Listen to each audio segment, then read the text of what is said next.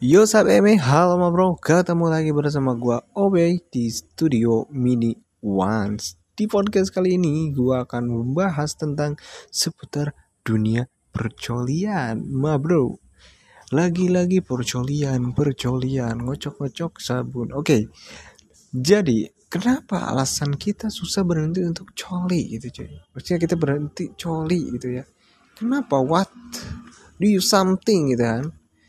Itu yang harus perlu kita telaah gitu ya, secara baik-baik gitu ya. Dari usia berapa gitu lo mulai dunia percolian itu gitu.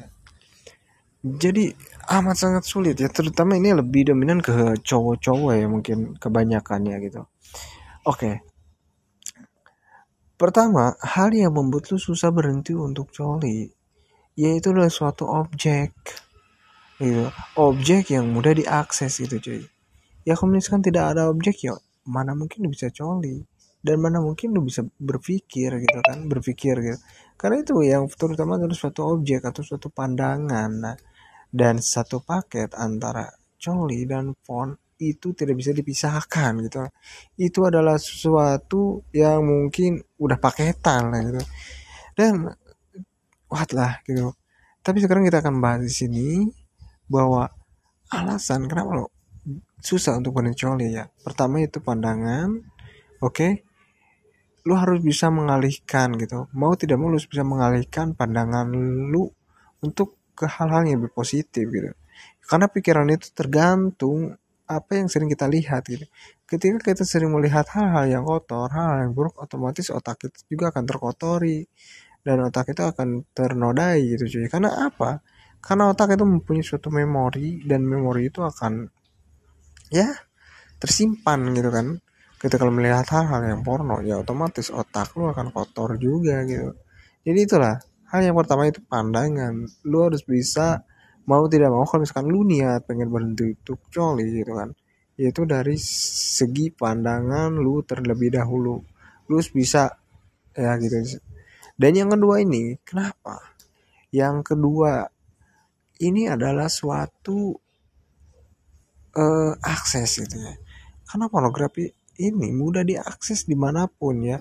Terutama yang alat untuk kita melihat pornografi itu ya kebanyakan gitu secara virtual gitu sih. Karena pertama mudah diakses, keduanya uh, simple, ketiganya ya lebih efisien gitu ya. Jadi itulah.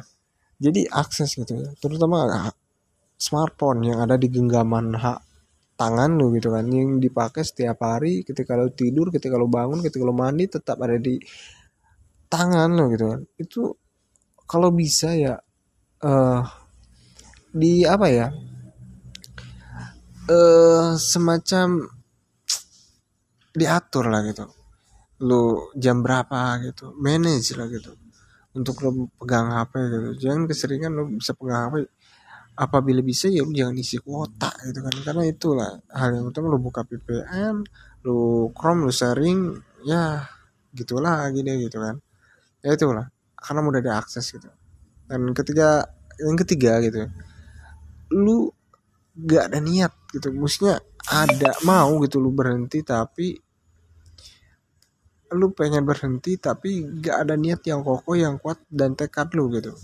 Jadi susah gitu kalau misalkan udah udah ada keinginan tapi gak ada niat dalam diri lu untuk yakin gue pengen berhenti gitu.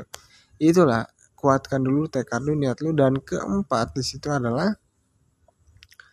eh uh, lu pikirkan konsekuensinya, hal apa yang akan terjadi dan uh, benefitnya apa gitu ketika lu pengen berhenti coli gitu cuy. Nah kalau misalkan benefitnya adalah suatu kebaikan ya otomatis kalau misalkan lu berhenti coli gitu ya otomatis lu akan mempunyai suatu karismatik gitu kan. Di situ lu akan terlihat sebagai cowok yang high value male gitu kan, yang high, yang tinggi, yang punya value gitu kan. Otomatis lu bakal seperti itu hal yang akan terjadi dalam diri lu kok ketika lu memang bisa berhenti untuk coli gitu. Cuman itu sih pembahasan gua kali ini ya. Semoga video ini bisa membantu dan mengedukasi kalian. Ya apabila ada kekurangan ya so what, sampai karena gue juga di sini sambil rebahan juga ya karena beres kerja juga. So semoga lu sukses untuk bisa berhenti coli. Thank you. I see you next video.